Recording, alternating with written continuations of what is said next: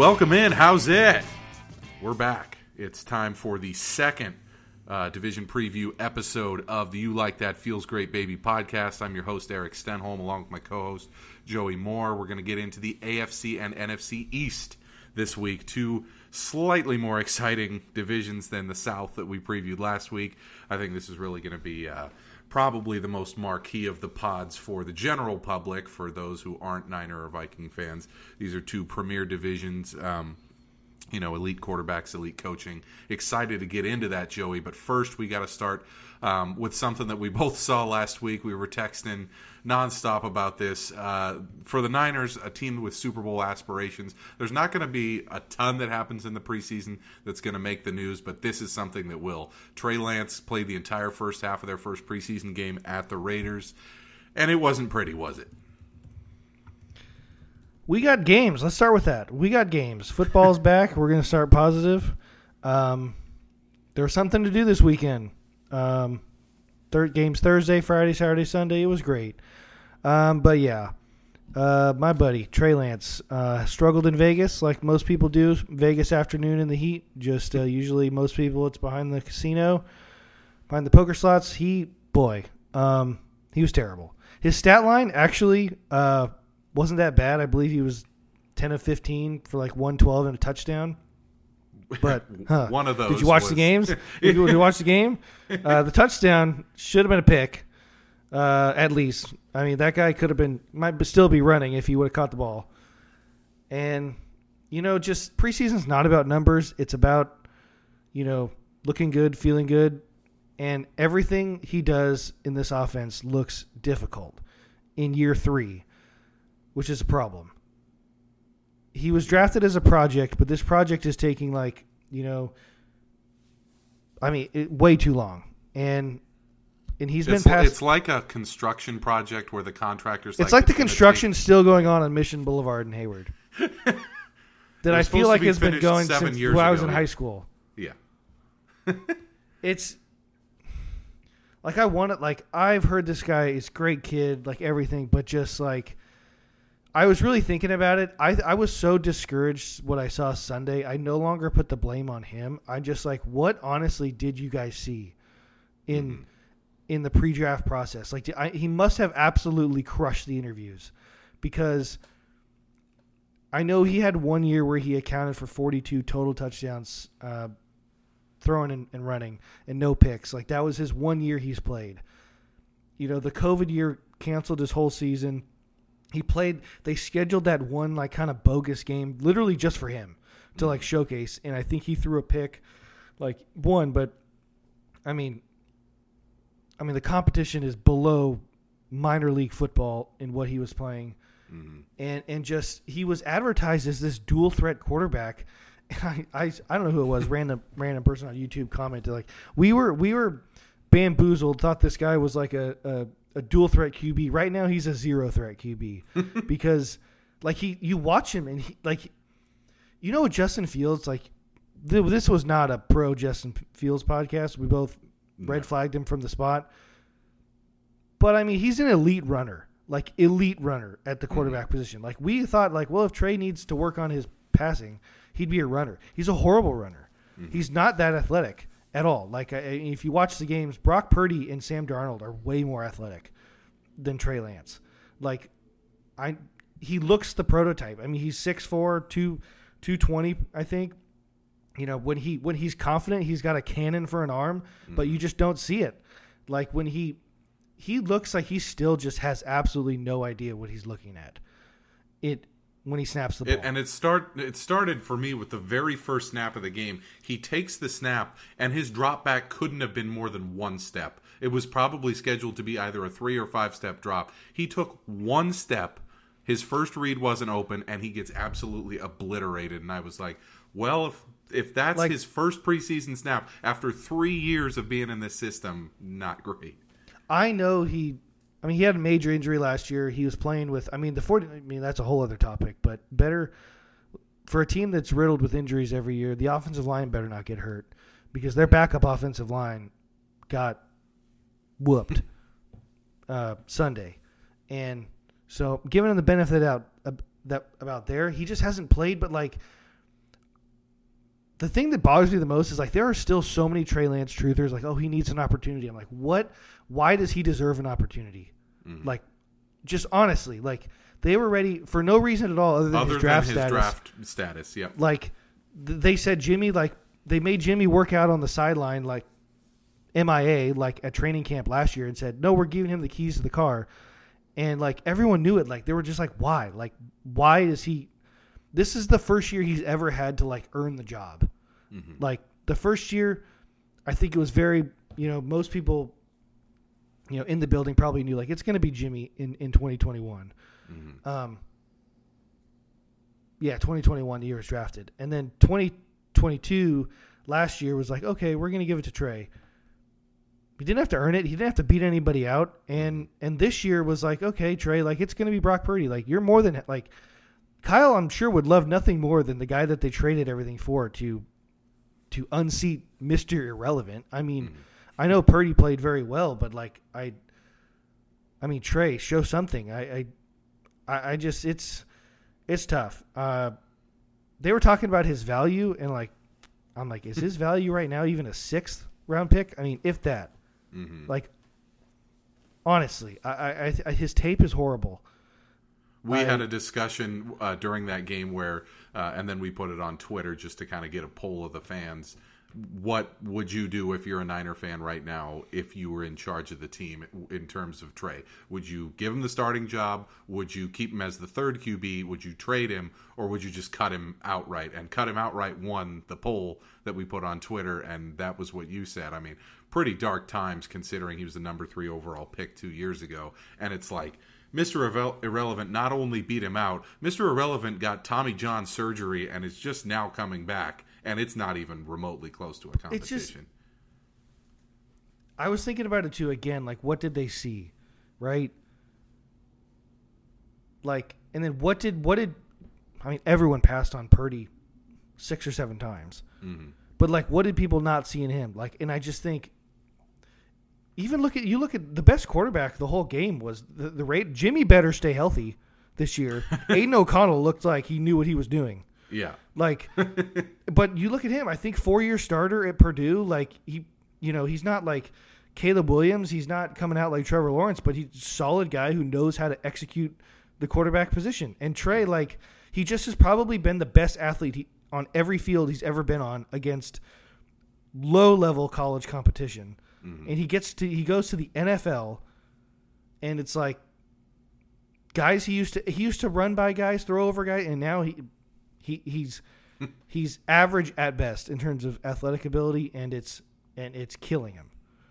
Yeah, it's it's been a sad watch for him. I mean, even as a Vikings fan, I'm not necessarily rooting for Trey Lance, but I'm rooting for you know the Niners to find their guy. And unbelievable that not only was it not Lance in year one and Jimmy came in, not only was it not Lance in year two and Jimmy came in and then Purdy came in. It's year three. His career is at a crossroads, and he turned in one But- of his worst performances as a But you know you know what's crazy that really gets me is like how just some people like think people deserve so many chances and some people don't. Like mm. I don't like people the media do they meet Trey? Is he a nice guy? Like people are like still like, oh he deserves an opportunity, like, you know, he deserves to compete. I'm like, he has. Like there is practice. Mm-hmm. Like we don't see it, but like there is practice. Like the, he's not doing something there. Mm-hmm. You look at look at that draft. Look at Zach Wilson. Zach Wilson. I mean, d- he brought it on himself. Some of the the stupid shit he said last year, mm-hmm. like with the locker room and stuff. But he's looked competent. Like, and people were ready to just throw him to the to the street, run him over by a bus, and put the bus in reverse and run him over again. And he's And- like, I'm not going to have a career as a backup in the NFL if I don't get my act together yeah, now. and it's like, and the, the reason why to cut Trey, like Trey is not a good backup because like he doesn't do backup shit well. like you want a backup quarterback, like you want like there's a reason why Blaine Gabbert's going to play like 15 years in the league.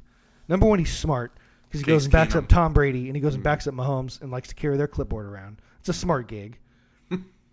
But like you know, Colt McCoy, Brian Hoyer, you know Teddy Bridgewater, your guy keeps getting. You know Jacoby Brissett. These guys are solid. Like they know the offense. Trey, it's like you can't be the backup and like something happens to Purdy's arm or something, and like you just like you don't know the plays or, mm-hmm. or I'm not gonna say he doesn't know the plays, but I'm just saying you still like. We were saying before the podcast, Fox was talking about it. They show this basic cover two look, and he throws like the one. He, his first read is like the one the, the one thing you know like can't do it against cover two. Mm-hmm. Like like they were saying this is like high school level football, college like information, like pre snap read. It's like he's not doing it. And conversely, that's what Purdy did so well because why he played. Played four Played years at Iowa State. Yeah, played a ton of games, got a lot of reps, and kind of figured out what he needed to do. Like you could say that about Anthony Richardson, kind of like Trey Lance, but he played at Florida. Yeah. Kind of a little big deal. different than North Dakota State. Little And different. that's my TED talk. so yeah, we had to start. He's not with the only thing that went bad. I mean, they got whooped by the Raiders. Yeah, The I mean, mostly- offensive and defensive line backups, we better not get hurt because Javon Kinlaw, congratulations, he he took the field, but he was getting tossed out of the club. He- The were getting gashed every every running play the Raiders did. I mean, it's hard us. to not overreact to preseason, even though every year we're like, it doesn't matter. But I mean, the early look at Trey Lance and the early look at some of the guys. At least with some of these people, it's like you're not playing. None of you are playing. I remember last year the preseason was the one game that, that the Niners did play like the starters was the third one against the Texans, and I think we didn't even score. I think we got shut out and lost like I don't. I think like twenty to nothing or something. Mm. And I'm like, oh my god. And you went thirteen and, thir- four. Four and Yeah. thirteen incoming.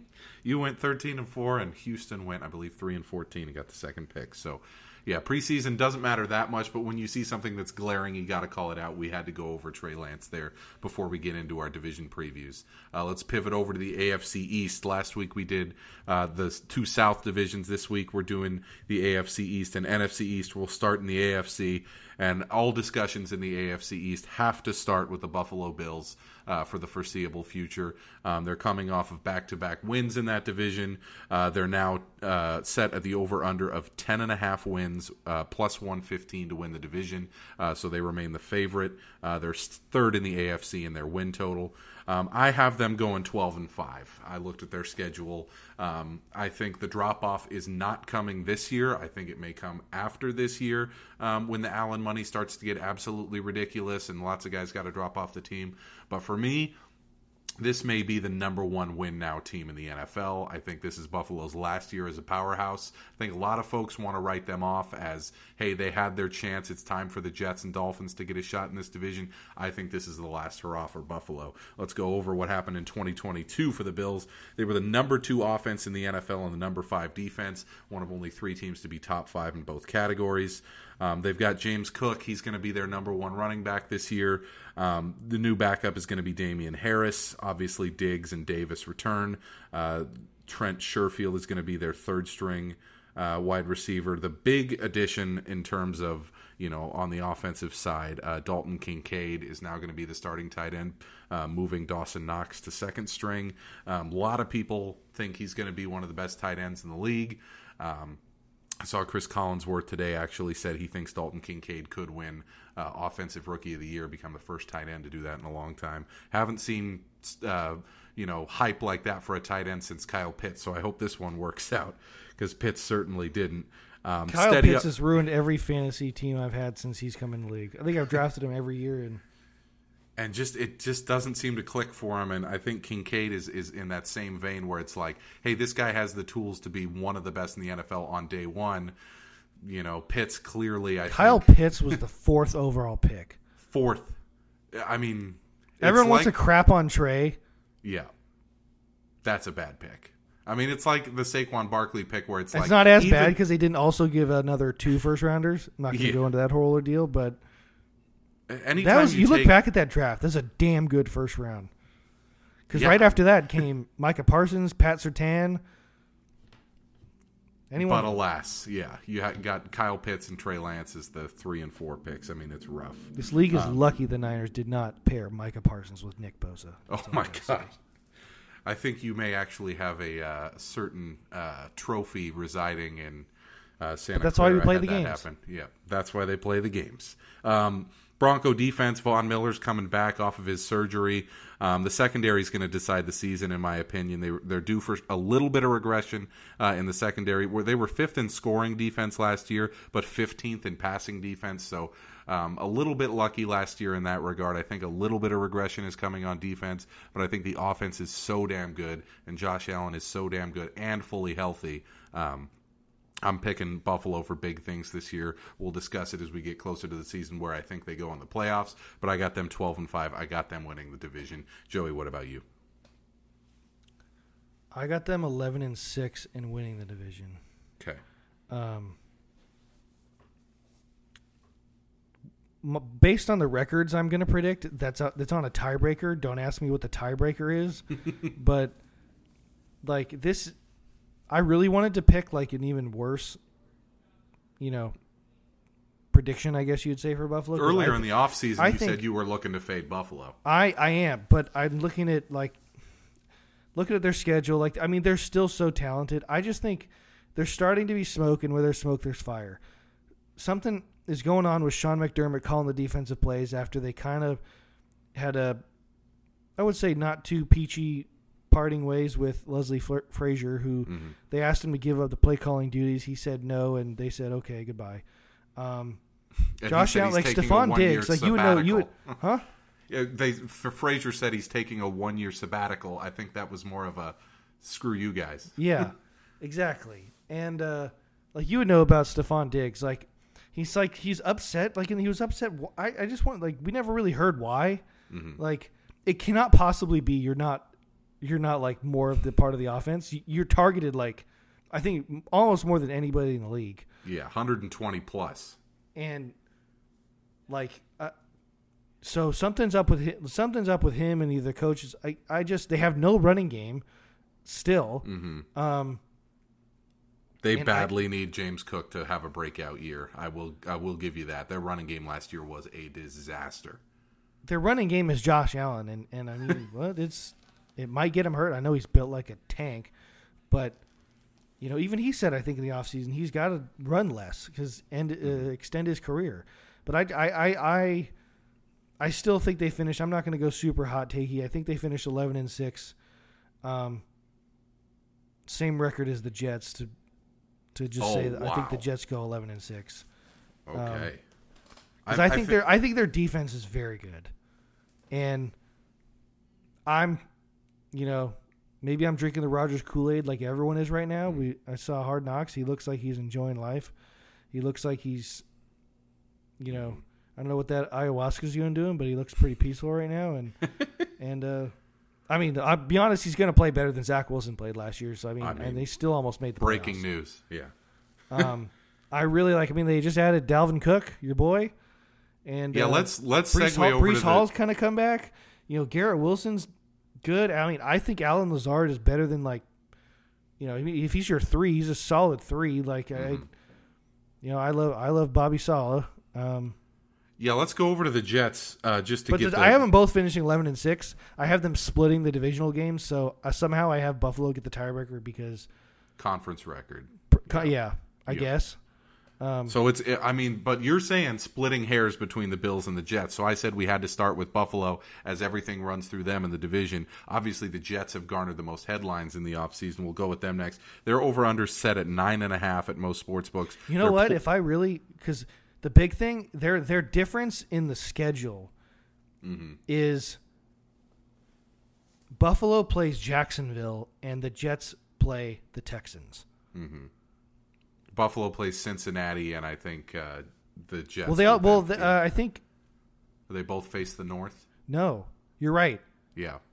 I mean, it, yeah, because in the so the Jets get the Browns and the Texans, and Buffalo gets Cincinnati and Jacksonville. it's yeah, that could be all the difference right there. I mean, you're You know saying what? I might have flipped. Uh, you know what? You know what? Switch that. The tiebreaker goes to the Jets. Okay. Jets, Jets, Jets, Jets. I can just convinced myself so the Jets are plus two eighty to win because I thought the I thought the, the edge went to Buffalo in the sense that they get Tampa. and I think Tampa's going to suck balls, and the Jets get Atlanta, who I think they're going to suck too. But I think they'll slight be better difference. than yeah. Okay, so Joey's picking Because the I'm going to be to win the consistent with what, like you said, what I said earlier. Because I, Yeah. I I'm fading Buffalo hard.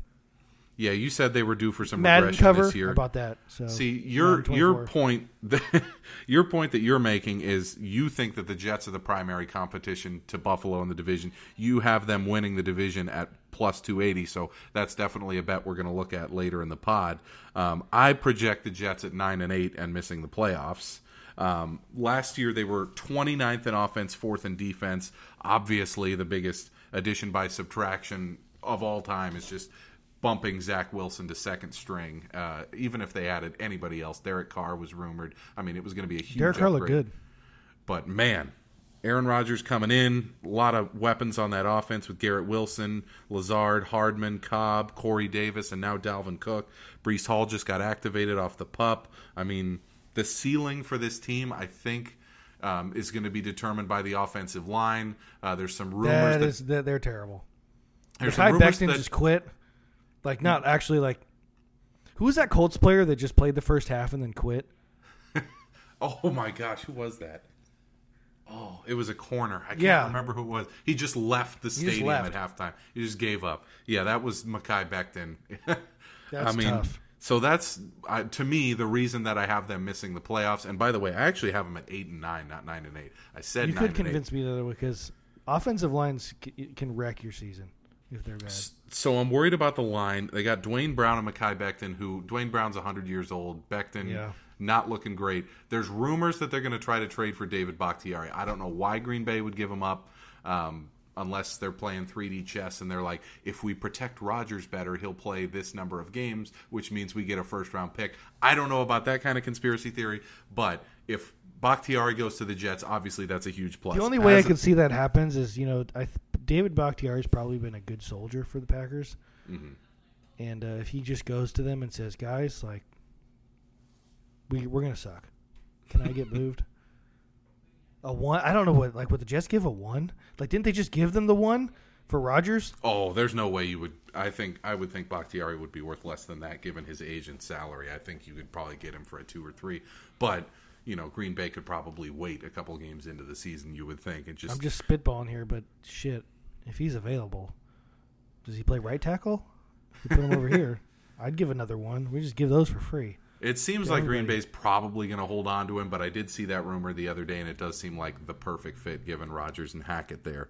Um, let's talk about the defense, though, real quick. I th- still think it's an elite stop unit. It was fourth last year in both yards and scoring, so there's not really any regression candidates there. They were 19th in the league in picks, so say they bump that up to like 12th or 10th, that could get them to the number one defense in the league. So they were fourth last year while ranking 19th in interceptions, uh, 21st in turnovers. I mean, that's just bad luck given how well they played.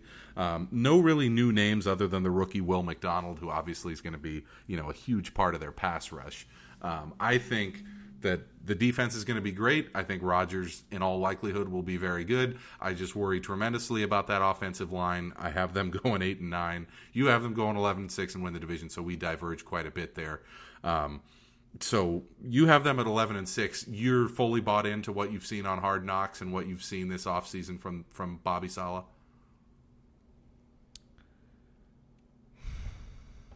fully that might i don't know you did you did i did i did i did forget about their offensive line um I, I do think they have the best defense in the division. I think uh, Mhm. obviously Rodgers is a humongous upgrade if they stay healthy, which is a key for most guys. Yeah, I do.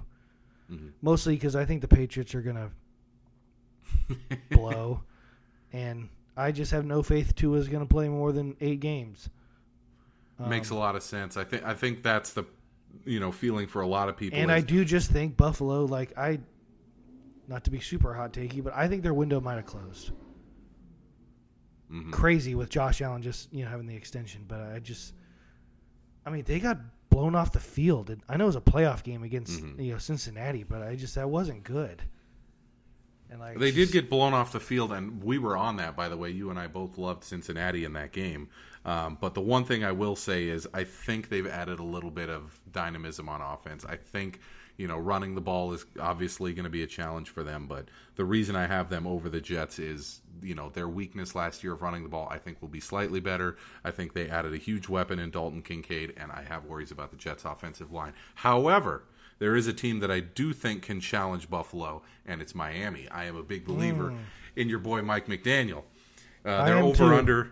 Their ov- over under for Miami is set at nine and a half. Uh, they're plus two eighty to win the division, the same exact odds as the Jets. So Vegas kind of sees them as the co second runner in that division there.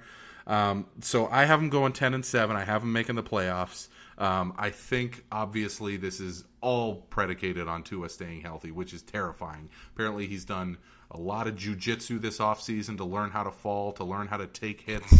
I mean, I hope it pays off for him because He does look. what- I, I saw he put on some weight. definitely put on some weight. He looked really good uh, in camp from what I saw, and I guess I mean this whole off season has been focused on building up muscle and learning how to take hits and learning how to fall because it has been a challenging two years for him in the National Football League. 2022, they were 11th in offense, 24th in defense. Uh, they were sixth in, in yards on offense last year, fourth in passing, but struggled running the ball a little bit, and then struggled to convert in the red zone. Um, I think you know last year, given that Tua, I believe, only finished 12 games, their stats are actually due to go up if he stays healthy. So um, they're obviously loaded at wide receiver. Uh, the running back room is really intriguing, if nothing else. You have the rookie Achane who's supposed to be really good, and then Mostert and Wilson. Um, not much to report on the tight end side of things, but I really believe in McDaniel's lost ability. Yeah, they lost Gesicki. Their their tight end room is is barren, so that is something to watch. But I believe in McDaniel. I believe in Tua. He was Do actually. I do you believe in Mike White? Because that's who's going to be playing. I see. This is the the negative of of picking Miami. It's why I'm not going to add them to like one of my picks of the week. Is obviously this could be a three and fourteen team if say Tua gets hurt in week one and never plays the rest of the season. But I think their ceiling with Tua is extremely high given the coaching staff there. Um, the reason that I'm picking them ten and seven and making the playoffs isn't necessarily solely because of McDaniel. It's because I think they made one of the five most impactful moves of the offseason. They hired Vic Fangio to be the defensive coordinator. Um, Jalen Ramsey is supposed to come back second half of the season. Obviously, they would have loved to have had him earlier in the year, but he got hurt in camp. Um, I think adding Fangio to a team coached by Mike McDaniel is kind of a cheat code. You might have one of the five best offensive and five best defensive minds in the NFL on the same team. So I believe in Miami. Obviously, you're going to make the case that you really can't believe in them with a quarterback with this kind of injury history. Yeah, I mean, I love them for everything you said. I just, I, he, I just Tua looks brittle to me. Mhm. I, I know he, I, I, he does look bigger this year. He, I just, you know, like he's multiple concussions. They're not just like big, you know, bone injuries where like you know they heal and stuff. Like I mean, he's he. He's got those wear and tear, like really probably never go away. I mean, his his head is never going to be the same if he gets. I mean, he gets hit again. I mean, people were talking like his career would be over, like retire. Mhm. Um, but when there he's were, on, there were two concussions last year that were just brutal to watch on TV. Just like, oh my god, I But- can't believe he's yeah, playing. love love Mike McDaniel, love Vic Fangio. That hire, I mean, their defense should be much improved because of that, and you know, like you said, adding, adding Ramsey, and um, I think they can do anything and everything on offense. It's crazy to think that Mike McDaniel, the weak spot on Miami last year on offense was running the ball because that's what he's, you know, it's where he's. So he designed the Niners running game. Uh, wh- why you know we got so good. Um, yeah, I have them going nine and eight. Like I think they're gonna have a good year. I Mhm. I think it's like, I think the top three in the in the, I think the top three in the AFC East could all make the playoffs. Could Mhm. I don't think they will, but they could. And then, um, but yeah, I have them going nine and eight and finishing third.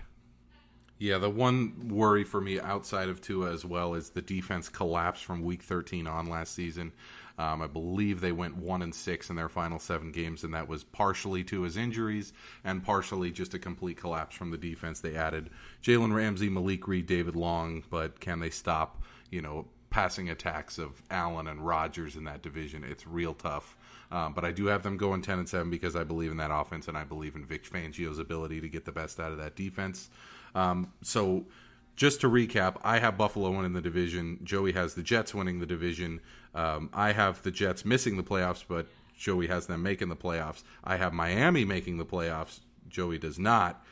New England, we are in total agreement here, though. Um, they're over under set at seven and a half, shaded big time to the under. Uh, they're eight to one to win the division. Um, I have them finishing seven and ten. I thought going into it after looking at their schedule because this is the first time in ages that the Patriots are playing kind of a weak schedule. I was like, maybe I can find a way to get them to nine and eight. Now seven and ten uh, for New England. Uh, last year they were 17th on offense, 10th on defense. And you know when I say that the Patriots were 17th on offense last year, that's scoring offense is what I'm listing. They were actually 27th in total offense in yardage, so they were super lucky to even be where they were last year. Um, obviously, you know, fans of the Patriots will point out they got the cancer that is Matt Patricia out of the building. They got Joe Judge out of the building, um, and it's going to be Bill O'Brien calling the offense this year. So yes, that is a very large upgrade. Uh, they also added Juju and Mike Gesicki, but I mean, you're the number one and Mac Zeke. Jones and Zeke Jones. We should point out. I mean, Zeke Elliott. Sorry. I mean that that's just not you know an impact signing at this point in in Elliott's career. I don't think there's any way he's going to like contribute anything other than goal line carries. Um, but you're one of the number one you know Mac Jones detractors. You think I mean this this team is just not going anywhere with him at quarterback, even with the greatest coach of all time helping him out. Uh, what do you have the Patriots going? I'm at seven and ten. I think that's damn generous. Wow. I have them going four and thirteen. Whoo!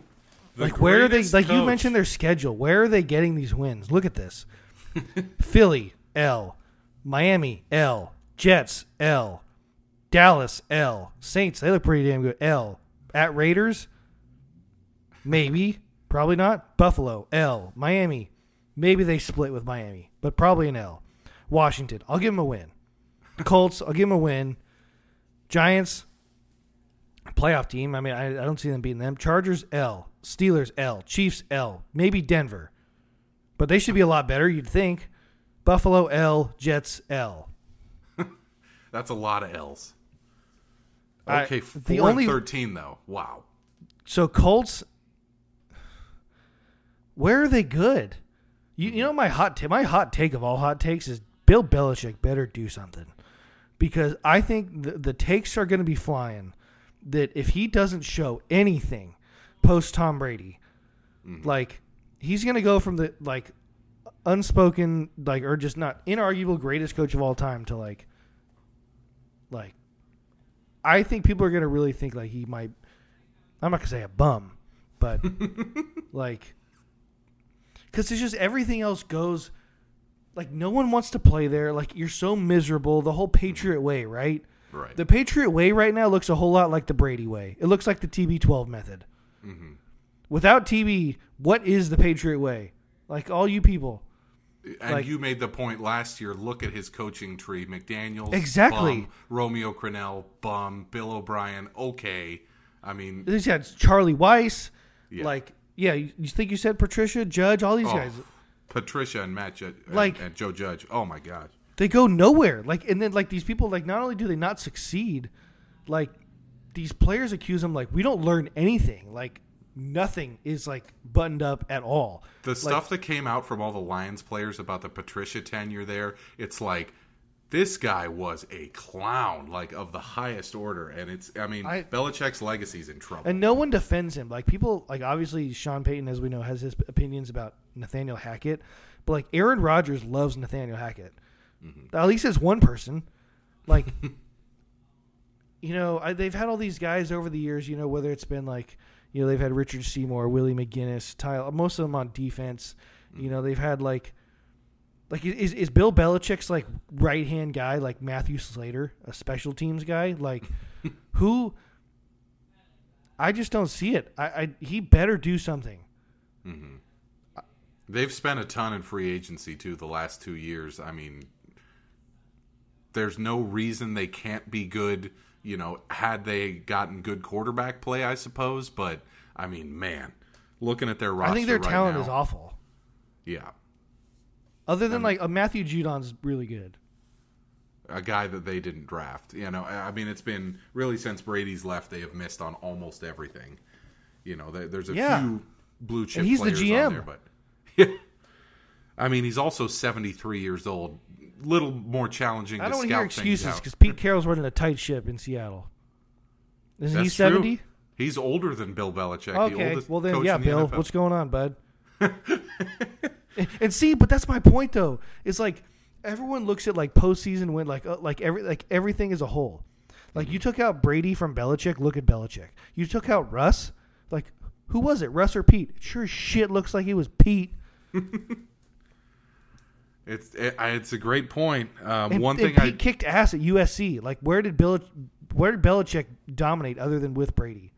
I mean, he did win two Super Bowls as defensive coordinator of the Giants uh, in the That doesn't 80s, count. early 90s. You got to be like that's different. yeah, you got to be the head guy. Jimmy Garoppolo is a two-time Super Bowl champion. Okay, we're going by that knowledge. One thing I do want to point out is the Patriots are projected to have an incredible defense. Uh, last year they were 10th. This year I think they're going to be in the top five or seven. Uh, they used their first three picks on a corner, a D end, and a safety. They added a new kicker and punter, uh, both with high draft picks. Um, I think the defense will be This good. could all blow up in my face, but I'm going out on a limb on this. I feel, I feel pretty good that Bill Belichick, like, you might want to retire pretty quickly before people start reconsidering your Hall of Fame vote. But that's, I that's have- super hot takey. I have that written down right there. Bill Belichick's last year? Question mark. You know, is this should this be it, or does he want to try to get another quarterback? You know, maybe next year in the draft. Maybe if they're bad enough and they get Caleb Williams, he'll stay. And it's just like But- everyone. He just he's not easy to work with. Like same thing like with Pete. Like him and John Schneider seem to know what the hell they're doing together in tandem. Like mm-hmm. just everything with the Patriots is just in shambles. Like I don't. Yeah, not not good times in New England. I don't think a soul alive is going to pick them to come out of the AFC East as either a champion or a wild card. Brutal. Bill O'Brien might might might save his job for a couple of years. I think, like you like you were saying. I mean, obviously, he should help a lot. Yeah, I mean, I still, you know, I think seven and ten. You thought is a little generous. You got them going four and thirteen. Tough times in New England. Um, so that's the AFC East preview. We differ massively on the Jets, just a little bit on both the Bills and Dolphins, um, and pretty big on New England. Um, so You think they're going to be the seller? I think they're going to be like a Moneyball. Like there's 50 feet of crap, and then there's the Patriots. Yeah, not a lot of wins on on the schedule that you were just rattling off. So um, you got New England four and thirteen, tough times there in New England. Uh, let's pivot over to what most people would say is the marquee division in the NFL, the NFC The Sunday East. night football division. Yes, the Cris Collinsworth, Mike Tirico division. Um, obviously, you know the season opens with uh, the first Sunday night football game being as is tradition, Cowboys at Giants. Uh, these are the teams that kind of move the needle the most. Uh, let's start with Philly, the defending NFC champions, defending NFC East champions. They're over under set in 11 and a half. Um, they're minus 120 to win the division, so one of only I think three teams that are odds-on favorites to win the division, so they're minus 120. Um, last year they were third on offense, second on defense. Um, probably the unequivocal best team in the NFC last year, especially given that the quarterback stayed healthy most of the year, the offensive line stayed healthy most of the year. Um, the only concerns that I have after looking at their roster versus you know what it was last year is you know the team's getting a little bit older. Um, you know Mariota's the backup for Hurts, who takes a beating uh, as a as a running quarterback. Um, there's really no wide receiver depth behind um, you know Brown and Smith. I think Swift and Penny being the running back duo is a little bit sus.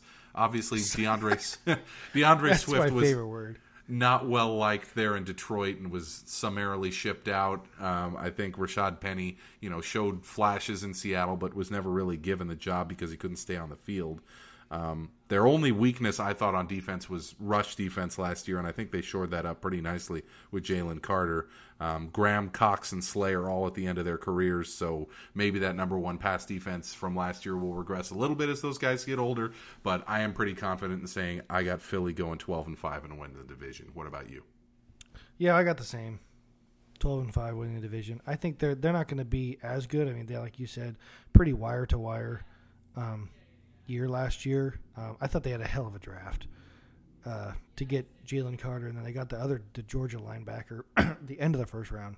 Yep. Um, they did lose a couple guys. Obviously, the big one, you know, Hargrave went to you know the Niners, and then they lost C.J. Gardner Johnson to Detroit, um, who I think might be hurt already. Yes. Um, but uh, yeah, like you said, they're a bit older. Um, but Philly, tough place to play. Like I think they, you know, I mean Jalen Hurts. I I don't, I don't know if he's gonna have as good a year because I mean he damn near could have been the MVP. But I mean I, I don't think he's gonna fall off like I think some people might Mhm. think. I think he's a much better passer than people want to give him credit for. I don't think he's gonna be you know ever like Mahomes or Bur- Burrow that way. But I think he's more than competent in that. Heck of Plus a his- leader too. Oh, like I mean, you wouldn't. Yeah, I mean, you couldn't pick a better person to like galvanize a team. So yeah, big. Um, let's just see what they do. I don't think it really impacts this year too much, but Mm-hmm. you know, they give them the big extension. Like it's you're going to start to lose even more guys down the road.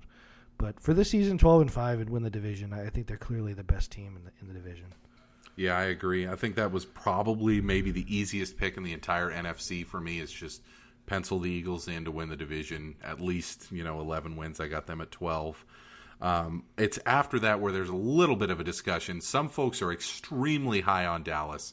I am moderately high on Dallas. Um, I think last year, with them being fourth in uh, scoring offense and sixth in scoring defense, was a little bit of a mirage. They were 12th in defensive yards allowed. Um, 11th in offensive yards gained, so a little bit of a mirage there. Um, really, they didn't lose a ton outside of Kellen Moore has been replaced by Brian Schottenheimer at offensive coordinator, and ask Evan what he thinks of Brian Schottenheimer. So a little bit of a of a downgrade. The former Seahawks OC coming in for Kellen Moore, who I think is pretty highly regarded around the league. Um, you know, I think losing Dalton Schultz, uh, they brought in Schoonmaker to be their loss.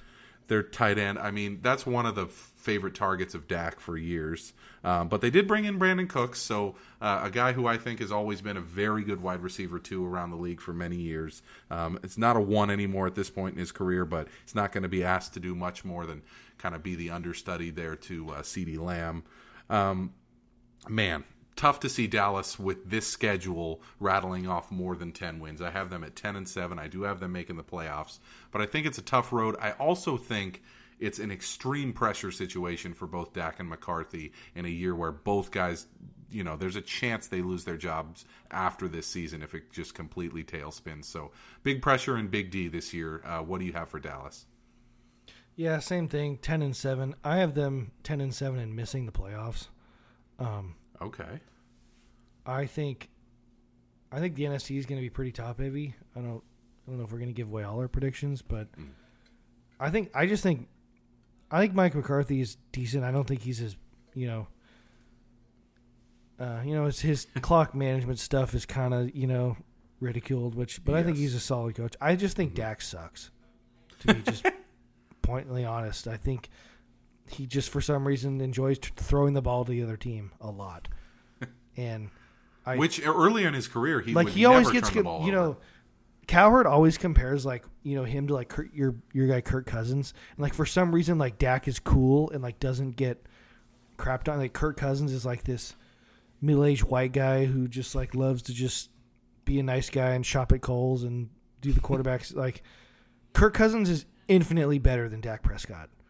Like I- I don't know why people need to see like the only reason the only the only season Dak Prescott like won a playoff game, I believe, was the year that Zeke Elliott was humming with behind that offensive line. His rookie year, did did they win? No, they won last year. Okay, that last year doesn't count. They played a corpse. Yeah, 2016 they um they were, he was a rookie, Zeke was a rookie. He came in for Tony Romo after the injury and they went 13 and 3 and they were the number 1 seed, but then got bounced by the Packers. So he hasn't been to an NFC championship game in his career and I believe he's only won one playoff game. He's 1 and 4 in the playoffs. I just again, I I think Brock Purdy's good. I mean, better than most people think. But like, if you're Dak Prescott making the money you're making, you can't you can't lose that game. Like Dallas's defense played very well, and they're I mean they're really good. Like you like, but he throws two picks, and you just can't do it. And I think Can do it. I think yeah, can't do it. I want winners. Um, I think the offensive coordinator change. I don't know if it's an improvement or not. I just think just having a different guy is. I don't think it's going to be one of those where the where the new guy is going to help Dak. Mm-hmm. I think oh, by the way, I McCarthy is going to be calling the plays even though Yeah. Schottenheimer's the OC. yeah. I, I just uh, and like you said, I, especially in Dallas, I think that if they don't get off to a good start, it's gonna. Which look at their schedule. They play the Giants and Jets. They can't start 0 and 2. They Oh, cannot way. start 0 and they have a couple easy games after that, I, in my opinion. They play Arizona and New England.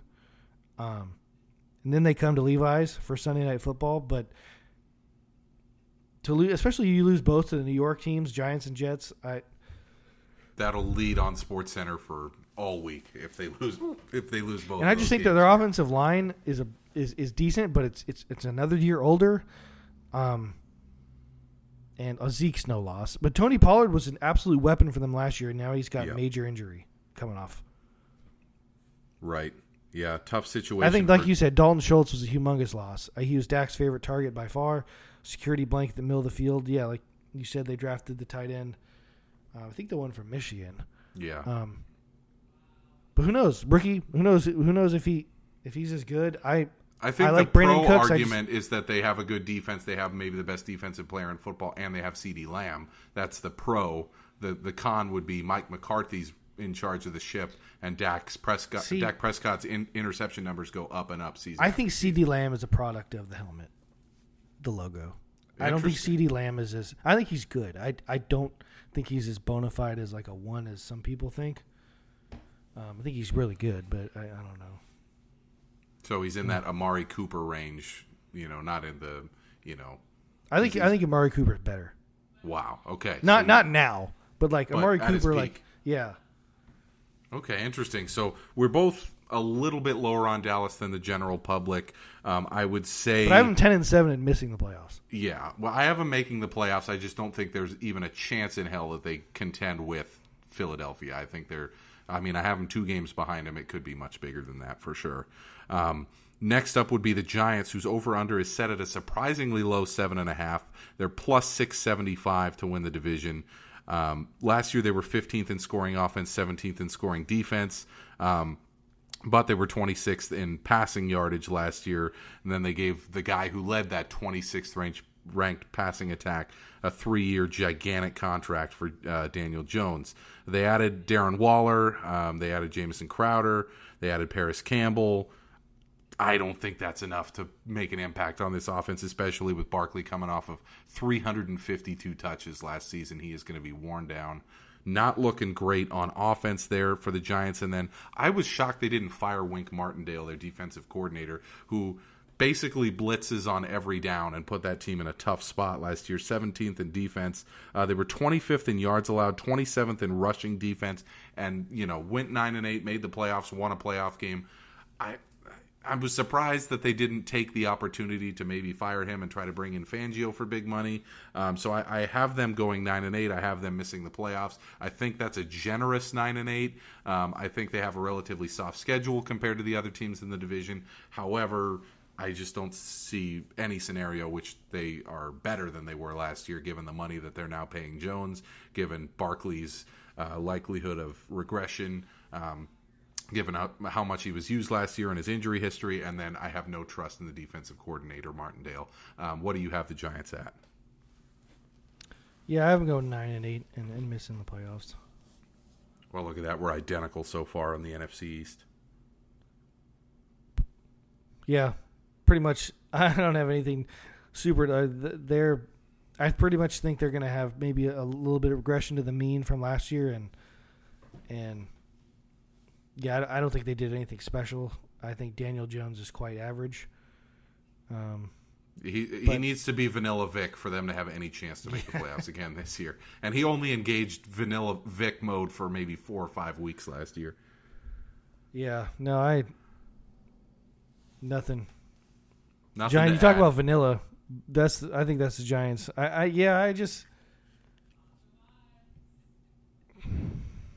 Makes sense. I mean, not a lot to say. They're they're a relatively you know boring team going into the season without much dynamic talent. I mean, adding Waller is about the only thing that I. he's not going to play. a splash, but yeah, he's unlikely to like play. I just I I mean when he played he was damn good, but I just like I mean Like, he was an absolute be on cap dump. field? Yeah. Cap this yeah. No There's I, a reason he was available. If he was healthy, he probably would still be in Las Vegas. Um, all right. I was thinking too the Giants like yeah, Saquon and like well, I know they just extended Andrew Thomas as pre- you know really good left tackle, but Yeah. like I don't know. Like for being New York, like I'm just like, where's the juice? Like the players on the team. I don't know. Just yeah, not a. Brian Daboll apparently has lost some weight. Maybe that'll pep him up. I don't know. He said he was getting too rotund at the end of last year. I'm like, okay, good for him. Good for you, bud. Yeah, I'm we're not all fighting yet. that I'm battle. working. On, I'm working on getting more round. I'm, Uh, I'm that- still working. I'm still working on the before picture. Yeah, me too. Yeah, the before picture is going to be quite mighty here. I'm setting myself up for a ton of success. Um, one team left to go over in our division previews, and that's the Washington Commanders. Uh, some ugly numbers over under six and a half, 11 to 1 to win the division. Um, I have them going 5 and 12. I don't care who's at quarterback, whether it's Sam Howell, whether it's Jacoby Brissett. Um, I think this is a possible tire fire. I think 5 and 12 is relatively calm. I think it could go way worse than that. Early reports out of camp uh, from the podcast I've listened to, and I've I read an article in the Athletic by the uh, beat writer for Washington, who's like, "Hey, they got all this positivity coming after Snyder sold the team. You got one of the worst owners in sports out. You got a positive new owner in, and yet it is a total shit show at camp right now. Um, apparently, the players have already kind of revolted against Eric Bieniemy. Uh, they went to Ron Rivera and said, "Hey, this guy is draconian. He's he's running, you know." A tighter than tight ship here uh, to the point where everybody's kind of afraid of the guy. And not only did Ron Rivera not take that information and keep it in house and try to find a solution, he just told the media that that happened.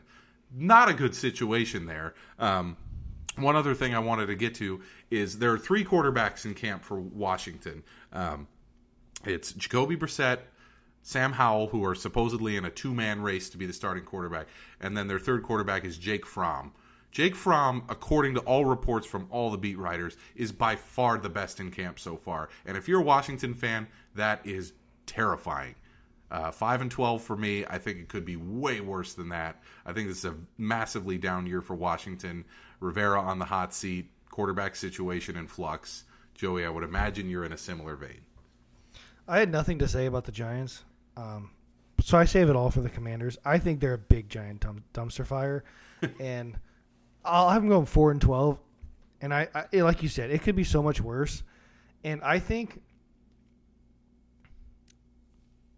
I think for being a guy who uh, supposedly hung his hat on to culture, I think Ron Rivera is one of the bigger jokes of the head coaching in the NFL.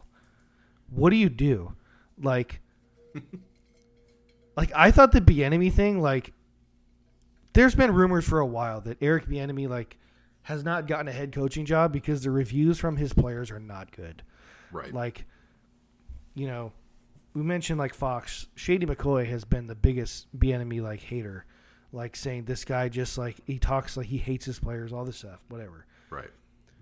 Like, I'm gonna defend him here because Washington maybe could have used like a little like kick in the butt, hmm. but like Ron Rivera, like, what are you doing? Going to the media? And, yeah, no, he players hate him. Like I hired him, but like really sucks. The players hate him. You know, I got to talk to him. You know, like we're not about like whatever. And it's like, like you said, why did you just voluntarily just talk that into the into existence with the media? I, I and I remember last year. You remember you remember last year when he played Sam Howell. I think it was. Over When- 90. Yeah, the last game, I think, or was the second Yeah. last? I think it was last game. And then post game, they're like, "Did you know with this loss, like you're out of the?" I think it was second to last game. Yeah. And they're like, do, do you know, like, now that you, the, the, the reporter was like, preface this question and said, now that you're um, officially eliminated from the postseason, like, you know, who are you starting week, week 18? Like, is it going to be whoever? And he looked literally like, he looked like he didn't know. Like, I don't want to be like, he doesn't, he doesn't really know, right? But like, he looked like he had no idea that the loss, like, kicked him, you know, eliminated him. Yeah. And I'm just like, huh? Like, What really, exactly do you do here? like you know like your offensive guy your defensive guy like he's not an offensive guy. He's a defensive guy but like their defense is getting shredded. And i thought he was like this big culture guy kind of why they hired him because snyder everything's a whole abomination. So let's hire ron rivera. Like you know he's tough hard-nosed like you know played in the league all this. And i'm like he's just one of those guys you know they referred to jason garrett as like the clapper because Yes. he just stood well rivera's always got his with his hat on this Yep. He's got his arms folded. Yeah, like, lips what, what are you like- doing? What are you doing? I think Like- Washington will have a decent defense this year, but I mean, you know, like in Dallas too, Jason Garrett, they're like, oh, we're eight and eight every year. Like they turn eight and eight. yeah, Well, every year, the Washington Redskin Commander football team, whatever you are, like finishes like six and ten or six and eleven, and like has no answer for anything, and somehow he still keeps his job. I don't get it yeah, I- he's I- still riding off of winning the division in 2020 in the COVID. because I think year with partially seven and took that job because he thinks he might, if he turns that offense around with whatever, you know, whatever quarterback they choose out of those 3 Mm-hmm. um, if he does anything with him, like you think, no, we could replace, I could replace Ron Rivera. Rivera. Mm-hmm. Yeah, you got to think that's why he took the job. But amazing that we're not even through preseason week one, and there's already a player revolt.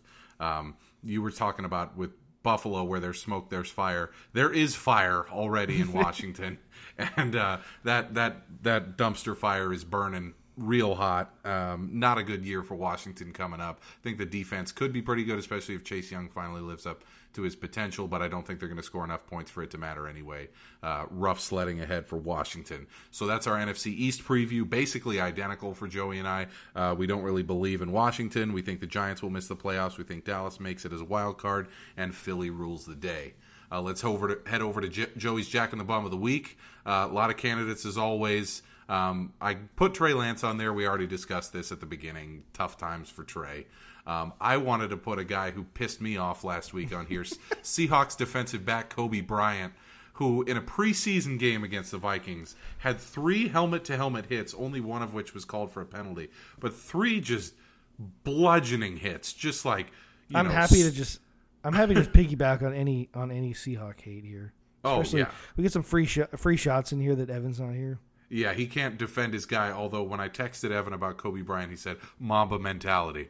So He just I said, mean, "What's there to be happy about? Job's not job's finished." not done. oh man, but yeah, Coby Bryant. I mean, he absolutely lit up Jordan Addison. Uh, was called for a penalty and then had two more hits in his like. I think he played two series and just tried to injure everyone he could. I mean, a vicious player. Reminded me of Quandre Diggs a little bit, um, where it's just like. Uh, or Kam Chancellor, even uh, less skilled version of Kam Chancellor. He's just coming across the middle, looking to just knock people's heads off. And I was like, dude, preseason week one, really? So Coby Bryant, you upset me a little bit. Um, and then one other candidate I wanted to put out here is the Tuohy family. You haven't caught up on this much yet, but I, I read all about the whole Michael Oher blindside situation uh, from yesterday, where he alleges that um, that the Tuohy family, who Sandra Bullock played the the main character of that family in the movie The Blind Side, that they basically swindled him out of like more than fifteen million dollars, um, and that his adoption never actually formally happened. That they just kind of saw him as an opportunity to you know enrich themselves through you know the movie, through her motivational speaking tour pretty shocking allegations right there. So I had to put them on the list. Uh, beloved movie, beloved book by Michael Lewis that everybody kind of bought into might have all been a lie. Pretty crazy situation there. But you're going to go off the board here for the Jack and the Bum of the Week with a situation that uh, we were talking about before the pod. Big yikes. just quickly on the on the blindside guy um i just i heard every all of that like i read that i just i thought there might have been more. I just for the life of me can't understand how do we come up with a movie and like no one verified if he actually was adopted? Like like really? Like it's taken that long? Like, i don't 15 years later.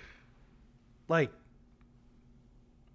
like no one like no one was like you talk about sus. No one was like so you just you just you just like buy this guy like bet we did back hundreds of years ago like what's going on like what's going on here guys what sus what sus activities going on here i just i like oh yeah he never was adopted Like, Huh? Wasn't that the central part of the story? Yeah. Why everybody loved the movie? Yeah. the movie changes right if you don't if he never gets adopt, adopted Yeah, the movie Uh, hasn't kid, just, uh, anyway. just a white family just picks up big black football player off the street and puts him in a home and uh, you know he gets rich and they take his money what a great story. anyways jack in the bum of the week jack in the bum of the of the year. One of them could be. Big yikes. Allegedly. Bigger than yikes. Uh, you're right. Allegedly. Allegedly. Because you know we don't re- we don't believe everything we read on the uh, internet. Um, but a Jack in the Bum of the week: Tampa Bay Rays Wander Franco. Bud, buddy, Broseph. What are we doing here? Fourteen years old. What Dating? happened? Uh, Yeah, what happened? Uh, like, he's not the only one at blame here. The mother also needs to be at blame because if it's true that what I read that like she kind of like pimped out her daughter, like kind of like oh yeah go date him like whatever and like ask for money like ask for this and like I read this could be totally wrong that like they asked him for like two hundred thousand dollars in like a car and he said no and then that's when they went public like oh he's like you know taking advantage of my 14 year old daughter. Mm. but bud like what still what are you doing? What are you doing? There's so many people out there man. You're so rich like $181 million contract signed last offseason. it's not worth it it's not worth it like do you babysit her like what do you do Enormously sus. The sussest thing I saw in sports this week. Like, I don't even want to. I don't even really like for the people who don't know. Like, they might think like, oh, did he hit her or something? No, something else. Yeah. Uh, uh, and we this all came out came to light on TikTok on Saturday and Sunday, um, and I saw those TikToks early on before this made any of the you know ESPN or Twitter. Um, this guy was alleging that you know he had been given this information from the mom and was like, "Hey, this 14 year old is in a relationship with Wander Franco. She's from the Dominican Republic." And like, I'm like, "Oh my gosh, this situation is going to blow up. His career is over." And I was like, "Okay, you know, we see this all the time about certain athletes. I remember this happening with A's pitcher Mike Fiers like three or four years ago."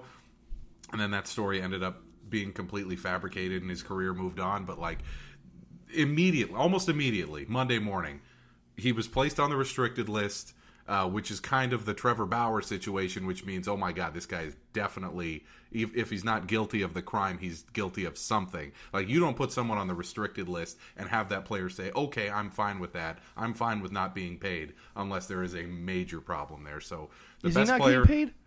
if you're on the restricted list, you do not get paid, and he voluntarily is Oh, on I the thought I read restricted he list. was getting paid.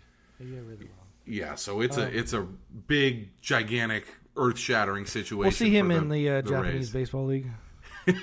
Yeah, apparently um, the Japanese baseball league has maybe no problem taking those guys. Maybe he's one of maybe he's one of like you know our favorite Dominican baseball players, like you know Miguel Tejada. Maybe she's not 14. Maybe she's like 23.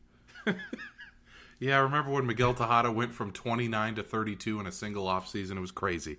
Couldn't believe that. The guy Maybe somehow it's one of those you know wishful thinking. Maybe this isn't as bad. I don't But know. this is, you know, the the point I wanted to make is Can- this where is where where of, can, where can he find four more years of uh of of age for this chick? Ugh. They, I saw this meme that said uh, people who didn't let age stop them: Tom Brady, LeBron James, and Wander Franco. It was like, oh my god, too much. But that's the best player on the team. That's probably one of the eight or nine best players in all of baseball. Looking like, I mean, that might be the end for him. What a complete dunce! Wander Franco, Jack and the Bum of the Week. Um, let's go over to. He was already Like having That. issues too. I saw, like earlier the season, he had been benched. Like, Oh, uh, attitude a good- problems too. Yeah. Yeah. yeah. his teammates do not like it when he does a showboat move and then almost screws up the play, like that one where he threw the ball up to himself and then fired yeah, it across. I saw that. I, was, I I saw that on a highlight when I was doing uh, research in his uh, his story. I'm like, did he really do that? and barely gets the runner, and you're like, dude, what are you doing? But Like- yeah, brutal Like I remember when I played baseball, like literally, like just oh my god, like prayed, s- just get the out or like you you know catch the ball, like throw the ball. This dude's like, like I'd be like, oh my god. As soon as I get it, I I would just fundamentals. Yeah, not something that he's he's used to. Uh, uh, playing with the fundamentals and playing within the confines of the rules, clearly not something that that guy does uh, in any facet of his life. So that's Wander Franco, Jack and the Oh, Bum oh of the my Week. god, dude! How did I? How could we forget? Jack did and the we Bum of the? Week. Jack and the Bum of the Week. Co Jack and the Bum of the Week. Tim Anderson. Oh my gosh, how did we forget that? First off, I've been saying for years that I wish baseball would go to this. Like the bench clearing, running to the pitcher, like the whole team stuff, garbage. Like it's it's stupid. It's not fun for anybody. Like it's not exciting as a fan. Like it's just a giant waste of time. The stupid ass bullpen people mm. come from like 450 feet away, like so late. Like what are you guys even doing? Right? Like, but this, like the umpire was like the umpire was like hockey fight. He got out of the way. Like let's go. And then they were like squared up. I'm like, oh my god, like. Mm-hmm. You then, like you like that, and you like uh, like if like you guys are gonna go, Bautista like if one. you guys are gonna go, you, like fine, like because because you know what that would stop it, that would stop it, because I think some people like charge the pitcher all this stuff knowing that like incomes like some guy who's probably played tight end in college, like you know one of those like Jeff Samardzija guys who's like ready to just deck somebody. like you have a little backup.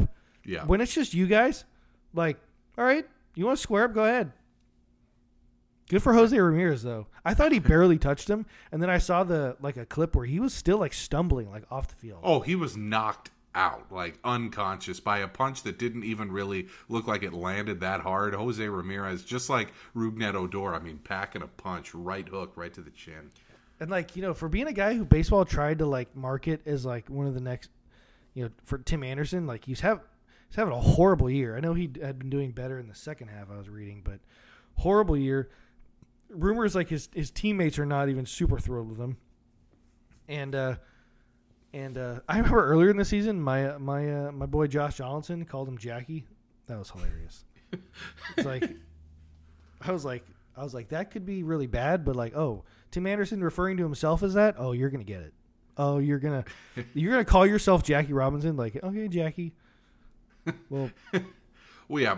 One thing that uh, Josh Donaldson didn't mention that I thought was actually like the point that needed to be made. I think the reason he was doing that, granted, kind of stupid and maybe a little bit racist, the reason he was doing that is Jackie Robinson won an MVP, a Rookie of the Year, two World Series, and was a nine-time All-Star. Tim Anderson won one batting title. And yeah, that's a whole no. That's a whole point. Stupid. yeah. Stupid. You're talking about one of the greatest athletes, like, like Tim Anderson. Like you're saying, you're saying, like simply just because you're a black guy, you're Jackie Robinson. Like Jackie Robinson was black, and he also was like the first one, and he also was like a damn good baseball player. Yeah like one of the 25 best baseball players who ever lived, and Tim Anderson's hitting like 230. Like you hit a ball into the cornfield once, and it was cool. Congratulations. Yeah, so Tim Anderson, co Jack in the Bum of the Week, two baseball players. To be very clear, amazing. There's a difference between him and Wander Franco. Tim Anderson oh, might yes. be Tim Anderson might be a might be might be you know might want to have a beer with Tim Anderson. I don't know, but Wander, no way. Sounds like he's going to be at a Kids Castle. Ah, uh, so two two shortstops actually. The uh, coach football pod of the week with two baseball shortstops as bums of the week. Please let uh, the NFL season start soon. We can't keep doing this shit. Let's head over to my you like that picks of the week. Uh, last year we gave you two uh, season win totals. This year we're going to give you two NFL futures as well. I'm going to try to do two a week until we get to week one when we'll go back to our five picks of the week. Um, so I'm going to list um, two picks that I like for the season long market. I like Buffalo to win the division at plus money. They're plus 115 to win the division. I think Last year they were in somewhere in the minus 220 range. This year it's plus 115 solely because Rodgers has entered the division and they believe, you know, that Miami if Tua stays healthy could be a threat as well. I just think it's a safe bet. I think plus 115. It's not like you're laying a bunch of money, you know, you're you're say you bet, you know, 100 to win 215. I love that bet. I think that's just something that's safe if at the end of the season maybe Buffalo is um, you know, tied or a game back heading into the final two weeks, maybe you can look at some opportunities there to get out of it. But I think it's such a safe bet to just do Buffalo to win the division at plus money, especially they have a relatively soft start to the season. I think you know you can look at some other options as you get later in the year. Um, if you if you bet that and then you're getting worried at the end of the year that they're not running away with the division, I think hold steady, be confident. Buffalo plus 115. And then a pick that you and I both love. I can't believe this is available, but it is. I actually bet it yesterday. Washington under six and a half wins minus 120. They moved that from minus 105 to minus 120 after the whole Bieniemy saga came to light. So uh, that'll probably move even further. I would imagine it'll go to under six here soon, maybe even under five and a half. But let's take Washington under six and a half wins on the season minus 120. I don't think they get to you know seven wins, seven and ten. It's a lot. Um, for a team with major quarterback issues, major internal drama. Yes, they have a good defense, but they play in a relatively tough division. Uh, I like under six and a half minus 120. So those are your you like that picks of the week uh, for the AFC and NFC East preview pod. Buffalo to win the division plus 115. Washington under six and a half wins minus 120. Joey, it's time for your feels great baby, your wildest take you feel best about currently. And there's someone that has entered the sports arena recently that you think is ruining the sports world in a subtle way that's starting to become bigger and bigger. What's your uh, what's your feels great baby? Well, I'm one of those people that uh you know, I enjoy buying all the shit, all the new shit. Mm-hmm. Whether it's jerseys, hats, draft hats, you know, t-shirts, sweatshirts, jackets, whatever it is. I like to I like to splurge on that. I don't really splurge on too much other than that and food. But the the the company called Fanatics is ruining is is is making me less of a fan. Mhm. And it's their name their name is not making me a fan. Horrible quality. They they I didn't realize you know they're into like sports betting. They're buying like sports cards too. Like they bought Yeah. out Topps too. Like they're in everything. Mhm. And you know what was even you talk about sus. Did you see the CEO of uh, Fanatics, Michael Rubin's like birthday party? Oh, was it the what, like, Like white that party? Yeah. yeah. I'm like, what is this? Like what like Hollywood, LA shit is like what creep thing is going on here? Like, oh, it's the CEO of Fanatics. Like I was thinking like this is like some Hollywood actor, like I don't know, whatever the heck they do in uh, all these Kardashian. I don't know, whatever. I thought I thought it was a Kardashian thing. I'm like, look at all these famous people, athletes, musicians, actors. I'm like, this is for Fanatics. We're, we're that big already, and first and foremost, the quality shit. If you're a hockey fan like I am, they are ne- next starting not this year, but the next year they're going to be the jersey supplier, authentic jersey supplier of the NHL. No one's looking forward to that. Horrible business decision. Um, if you've ever ordered anything from Fanatics, um, returning anything sucks. Um, hopefully your team doesn't wear like a color other than like red, black, or blue. Because my Sharks, you order, you want to order a couple things from Fanatics, you'll get three different shades of teal. Um, don't put it in the wash either, because uh, it'll fade um, in a couple days. The yeah. quality of their products are awful, just atrocious. Like, yeah, I just, I really, Well, I've. I've found uh, those of you watching on YouTube or checking out uh, us on TikTok, I'm wearing a brand new Justin Jefferson throwback jersey for that the Vikings are going to wear in Week One this year. But I bought the Nike one. You could buy a Fanatics one for like forty dollars cheaper. That shit is a disaster. Uh, same with I did not uh, like. So I was telling you, I did not know that. I did not know NFL made or Fanatics made uh, NFL jerseys. I It, thought Nike made still like, has the Nike versions. logo on it, but it's manufactured by Fanatics. Oh, it it's is. like the lowest price point item that you can buy in terms of jerseys on the Fanatics website. It's just like with the Sharks, with every NHL team, where you can buy the lowest level Fanatics gear, which is screen printed, and man, it's a rough look. Or you can spend three hundred bucks on the authentic Adidas one. NFL is following the same model now, where Fanatics has these really low cost items, you know, for for folks who are trying to get their team gear without breaking the bank. And man, they have just taken over sports in a way that just sucks, dude. You're telling me you buy a Fanatics jersey that's got the Nike logo? How do you know it's the cheap?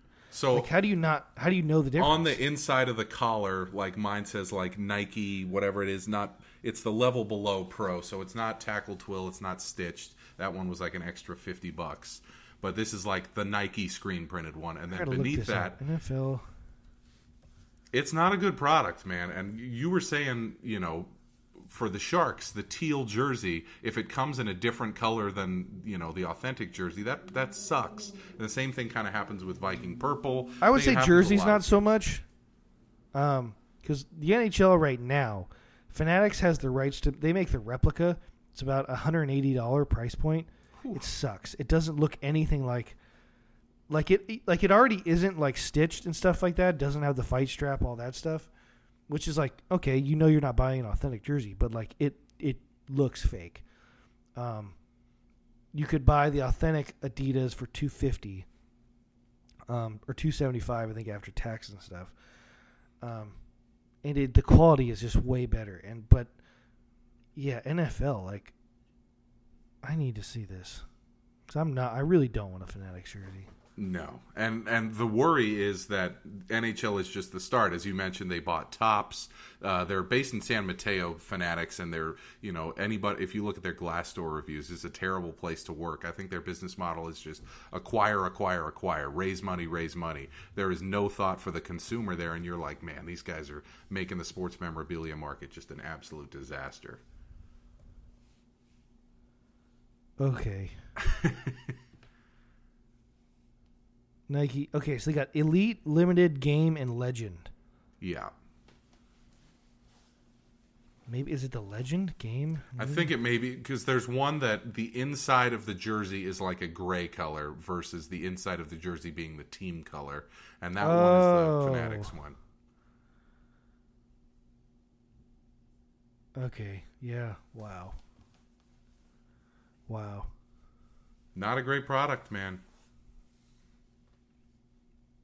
I don't like telling people how to spend their money, but if you really do only buy like one jersey, because even for me, like I, I don't, I don't buy jerseys. I buy a lot of, I like hats and stuff. Mm. Um, I don't buy as much jerseys as I used to, but like I do, like I do like to splurge on the hmm on the night, like occasionally. Uh, I don't even wear them.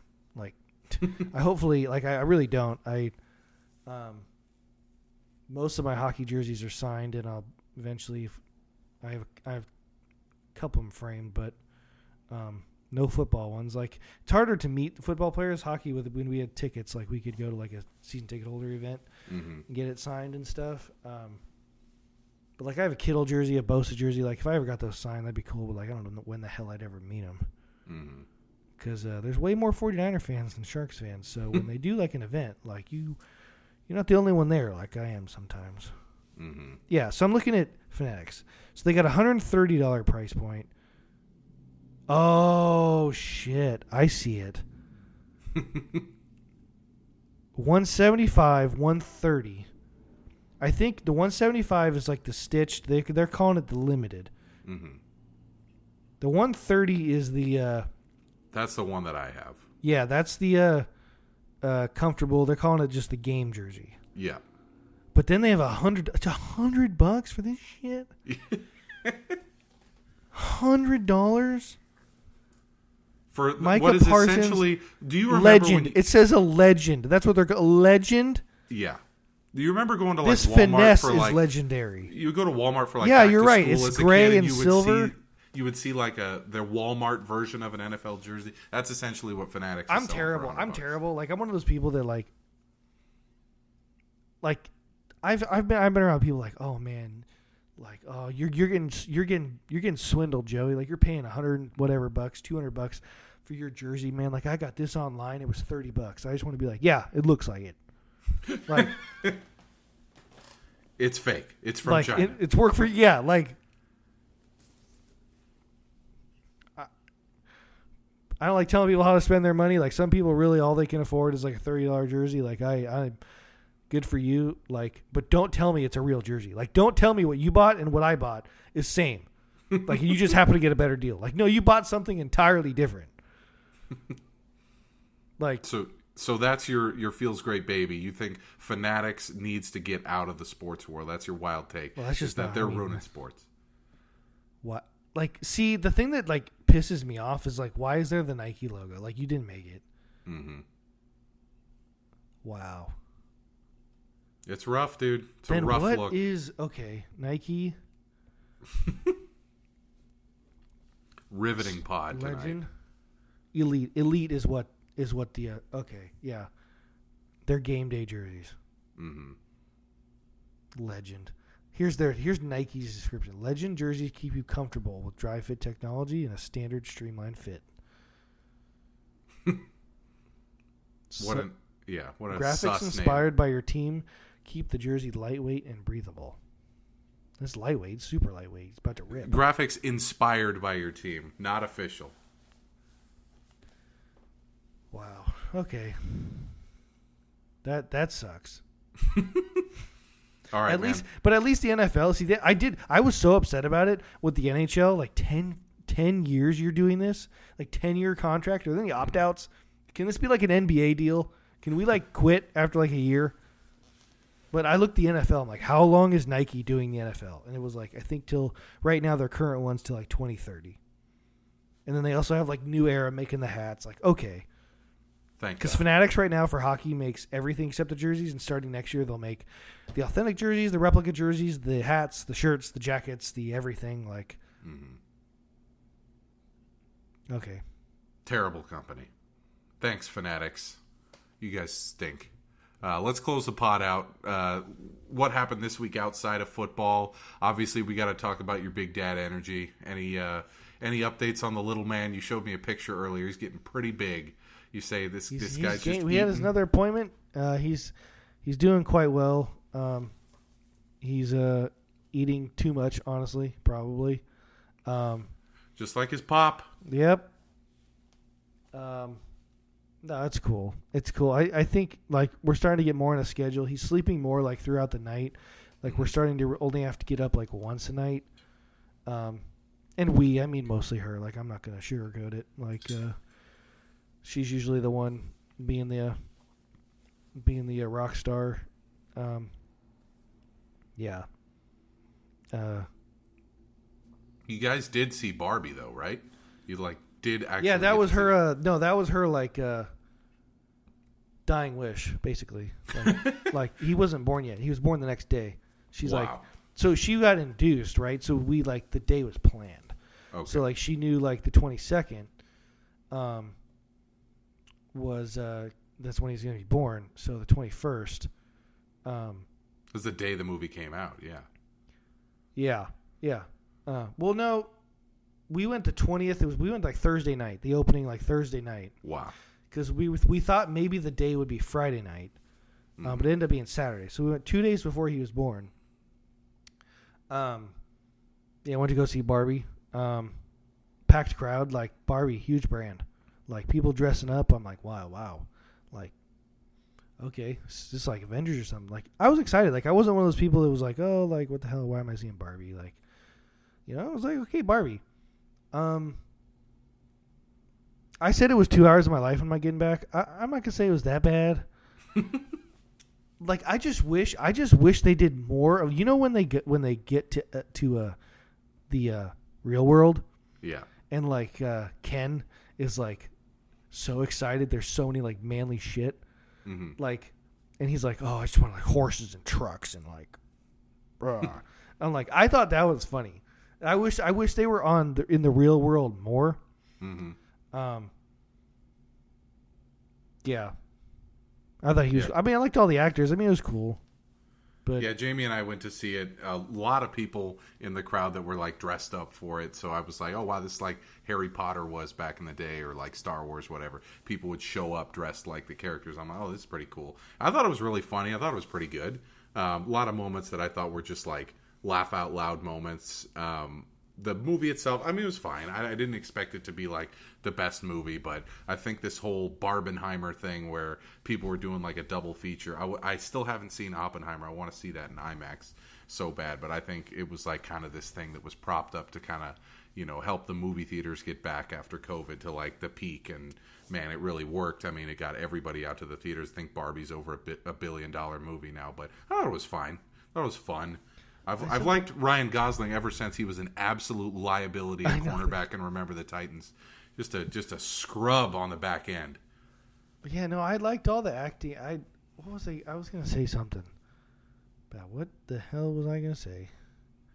Oh, you liked Simu Liu. Oh yeah, I think he's great. Um, No, oh yeah, I know what I was gonna say about the movie. Like it was getting like I don't. It was getting like kind of like a very like, I would say pro like female or feminist like movie, right? I thought the movie when you actually watch it, like there's parts in the movie that like are very like you'd think like very like pro feminist, right? Did like it almost is like okay, it's not all you crack up to be, is it? Like running the world or whatever. Like I, I thought it was like pretty, like I was accept, expecting it to be like, um, like we hate men movie. Yeah. Girls rule, boys rule. Like I th- like kind of and like the way they kind of portray like Ken sometimes like okay yeah like I, but I get it like you know there's been so many movies that like you know men think women just should make us sandwiches all the time like okay fine Barbie have your movie you know we'll go watch it um, but like there's it was interesting like especially towards the end of the movie like when Ken was like I did just want to be like your friend you didn't want to be my friend or whatever and she's like Mhm. Ken was like are you are you happy running the world? Like d- like you don't seem happy. I'm like I was like I thought that was interesting. Like is this really is this talking about like how the world is? Like like a feminist movement? Like are you guys actually happy? Like because kayla tells me all the time like you know she talks about all this like women going to work and all this shit and equal pay. She's like i don't want equal pay. I want to be at home. Like like you go to work. Like and it's just i find it interesting because like like the movie kind of was like that like oh like you know women like they had like oh ceo barbie or lawyer barbie or doctor barbie and kayla's like i want to be mom barbie like screw going to work like I, I i thought that was interesting um that was yeah, cool. it certainly got a lot of people's feathers ruffled about you know some of the stuff in the movie. I thought it was just a funny, good movie. I didn't think it was subversive or you know controversial. I thought it, it was just a popcorn movie. It was a good movie. I enjoyed it. for me it literally was a popcorn movie Oh, I, I just go I popcorn. a large by myself. oh my- yeah oh yeah that's my favorite part of any movie. I don't. I i gotta be see- honest like i'm most there hasn't been a movie i've gone for the movie in like years years Yeah, it's all about the popcorn. Usually, popcorn, I'll get one candy and then just a barrel of soda, just whatever the largest one they have is. And I finish it mostly by the first 10, 15 minutes of the movie, too. see if we really wanted to we could do like a whole like ranking movie movie snacks Oh my god! I mean, and I mean, obviously. See, the problem is, is we're one. cheap. Like, do you and Jamie get like? Sh- do you guys share a soda? No. Oh, see, No. we do. I'm like, we don't like. Not. Paying Well, I mean, I guess it would make sense if it was like a forty-something ounce soda, but no. well, it is. always We usually get, like, like the biggest one. we get a large popcorn, two sodas, and usually two candies. She gets, you know, junior mints. Um, Oh, God. Whoppers. Oh, my She God. loves Red bunch flag. of crunch. Oh my God! Red flag on Jamie. What is this? She's obsessed with Buncha Crunch. I always go with like something gummy, like you know, Really? gummy You're like worms or whatever. You know, So but you it's, the guy? popcorn is the star of the show. Yeah, I'll go sour gummy worms. I'll go peach rings. I'll go regular gummy worms, gummy Oh bears. my God! But it's just like it's just a something to break up the saltiness of the popcorn every few bites. You know. Wow. No. No. See, well, yeah, popcorn for me, but like, there's so many movie theaters now that got like you a pretzel guy, like you a Hot dog. Yeah, hot dog. Like, well, the one I worked at had pizza, buffalo wings, mini cheeseburgers. Hmm. Um, and uh, no, I'm a chocolate guy. Like Snickers, Milk Dud. I love Milk Duds. Hmm. Um, yeah. Are do you put any uh snacks or not snacks like uh seasoning on the popcorn? No. So when we went to Barbie, it was sick. I got the popcorn. It was huge. It was like one of those big, you know, tubs, not a bag, like a giant tub. And I took it over the thing, and they got you do the butter yourself. I fucking love that because then I can just go hog wild. I'll like do butter and then shake the thing so that all of the stuff that's been buttered goes to the bottom. Then do the butter again, and then I do the salt, and it's just like, oh, it's I saw I saw this online years ago where this guy gets a straw and funnels the butter through a straw to the bottom of the I did that. Like he didn't really do anything. I didn't notice any different, but like I tried it. I was like, I'm gonna get butter throughout this whole thing. are you one of those are you one of those like middle aged dads? I guess I'm one of those now, but like middle aged dads who goes and like, you want butter and, and like you come up with any ridiculous phrase you say like give me a heart attack like I want that thing swimming. Yeah, like Yeah. I want popcorn with my butter. I want a butter box. Yeah, and a lot of salt too, or there's no point. Like movie theater popcorn is the point. That was I think during COVID I missed that more than the movies by a mile. It's just getting that popcorn. It's just an unhealthy gigantic tub. You know when I worked there, people would come in and just get popcorn and like they wouldn't even go to the movie. I believe it. I mean, that's the highlight, right? And they wouldn't even care. They'd buy like the large and then we give them the refill there like in a Ziploc bag. And then they just go home. Love it. Absolutely love it. All right, one last thing before we close the pod out and we move on to next week's pod. Um, I just wanted to talk about my golf clubs. I, any opportunity I can get to talk about this shit, I'm going to take it. For the first time in four years, I upgraded my clubs. I traded in my my old ones. Uh, my old set was TaylorMade M6. I had driver, three wood, hybrid, and iron set. Uh, I traded that in along with my TaylorMade wedges, and I went all Titleist. I now have like brand new fit to me Titleist stuff. Like everything is to my specs. You know, an inch longer, two degrees upright. You know, uh, super heavy tour quality shafts on everything. Uh, tour grips. I mean, Vokey wedges, T200 irons, TSR2 driver and three wood. I, every every day I look at them and I'm just like, I have reached the pinnacle. Yeah, do you like, sleep with them? Oh, I, mean, Jamie. I'm, I'm not people. want to. People people like laugh. People say that. I'm like no. Like I there's there's so many things I buy that I just stare at. Oh, me too. Like it's like that is capitalism personified right there. Like I look at those clubs and I'm just like, God, I love America. Oh my god! See, this is different. like you bought like actually golf clubs. You can use them. Like that's pretty cool. Like Kayla hates this, but like my thing is the fridge. Like the garage fridge is like our drink fridge, and I will buy things to make it look like like this is legit fridge. Like we got you want like water, we got soda, got like Gatorade, like um, got that hot like BioSteel, like the other like hockey's version of Gatorade. We got you, know, you want beer, seltzer, like whatever. It's like it's always like super like Front and good. center. Yeah.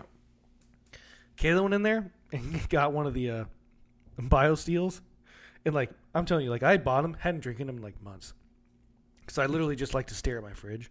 Mhm. But when I drank it, I sh- I should be ashamed at how like upset I was. Did she like? she's like, did, I, did she ruin the fridge? She You're took like, "That one is drink. my fridge. Yeah, she's she's like, I'm like, you don't ever drink those. What are you doing? She's like, I can't have them. Like, like, like, why can't I have them? I'm like, because I haven't even had them. I bought them. Like they're. I'm like, and it, I was just like, she's like, well, why do you buy them if you don't drink them? I'm like, because they're for the aesthetic. Do you not get it? It's the aesthetic. You've always wanted to own a home, and you've always wanted to have a second fridge just stocked with with with every drink imaginable. Yeah, like she's like, I'm like, she's like, it's a sport drink. You don't even play sports. like you're on the couch. It's like, what do you even need this for? I'm like, it's the aesthetic. It's for the brand. Yeah, it's for the brand. I like, you know, you go to like a locker room. There's Gatorade. There's all like all this shit. They're like, you got protein shake, whatever. I don't have protein shakes. This is what I got. I'm not having that.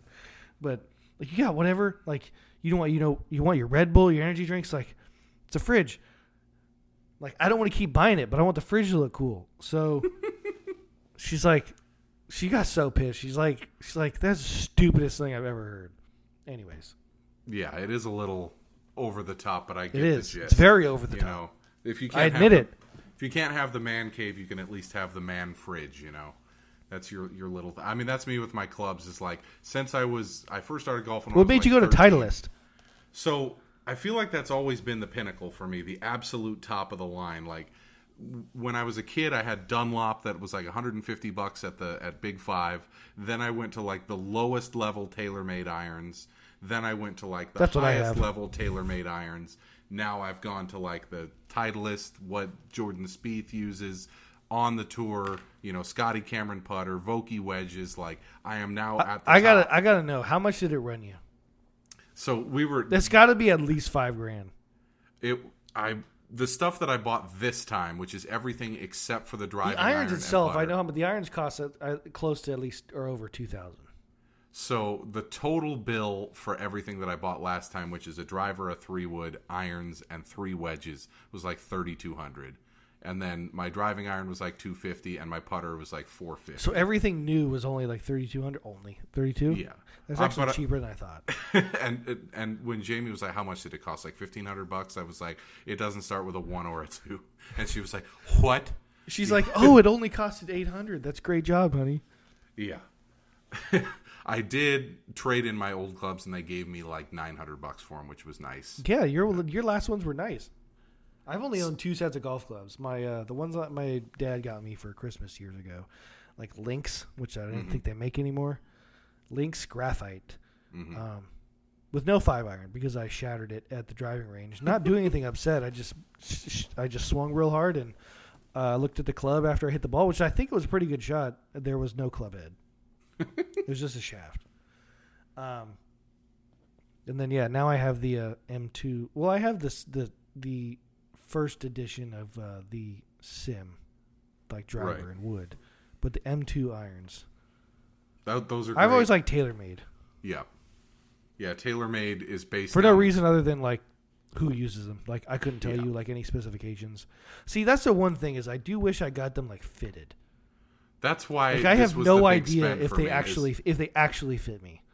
see. But the th- you play golf like what once every few months. Like I play like once If a that. week minimum every week, and I'm like, why have I never gotten like actually? But I see my thing is like I think I would play more if I was better, and maybe like I would be better if like let's just I'm not saying like the club's fitting would make me better. I'm just saying like I would at least know like it's not the club, like meaning like it's not because it's a you know what I'm saying, right? Yeah.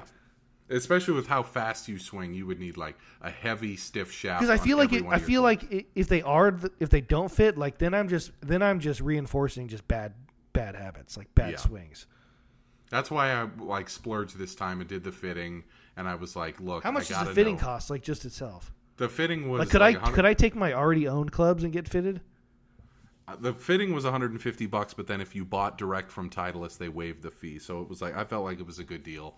And the guy is like measuring, you know, my wrist to floor measurement. He's like, "Yeah, Oh you're a tall dude. You got to get like, you know, an an inch added." And then he's watching my swing. He's like, "You stand fairly upright, you know, for someone who swings as hard as you do. So we're gonna bend each of the clubs two degrees upright so that it's easier for you." And it's like the I've played four rounds with my new clubs, and every time I'm like, that would have been a slice or that would have been a hook, and I'm like, oh my god, it's going straight. Like it is. Do you also buy so like cool. the uh, Pro V ones?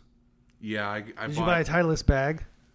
I have a Nike bag, and I only wear Nike clothes when I play golf. So I try to keep the Tiger stuff alive through that, and then I have a Newport Two Scotty Cameron putter, just like Tiger. See, so that That's I've always I've always been goat. like an Adidas guy, or especially when they be, started making the hockey stuff. But now that they've given up hockey, I'd be like, well, I guess I guess I'm a free agent. I, I lost my fake Adidas contract that I gave myself. you lost your sponsorship. yeah, Yeah, dude. Next time I'm up in I the guess Bay I should Area, support we gotta- America. I should support America and buy Nike because Adidas is Yes, German. German. Yeah, stick with America. You know the one I Nike. do love that's just not cool, but like everything I've ever had from them has been like super comfortable. Is New Balance Right. People say those shoes are awesome. because New Balance has actually gotten um, super big into hockey stuff. Hmm. Um, because they own they make Warrior stuff and Warrior is like huge Oh. brand in hockey now. They make Yeah. they deck out Carlson head to toe. hmm He was fun. he was cool. R.I.P. But yeah, those are the things that we we love to splurge on. You know, Joey with his fridge, me with my golf clubs. We got to have something. and food. You know, and food, of course. You know, I like a good Wingstop here and there. I just ordered myself like seventy dollars worth of sushi on Grubhub the other day. That was lovely.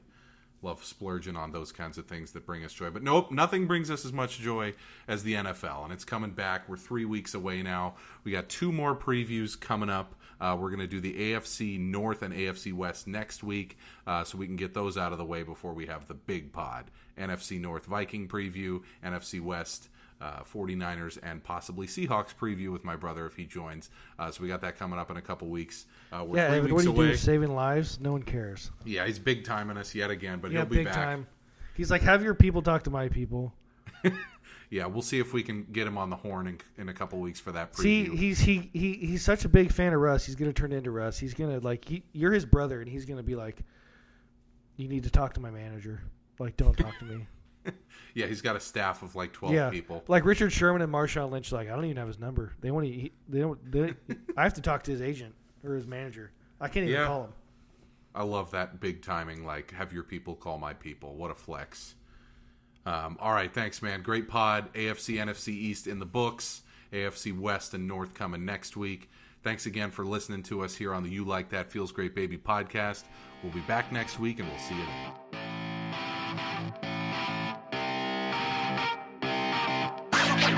Bye-bye.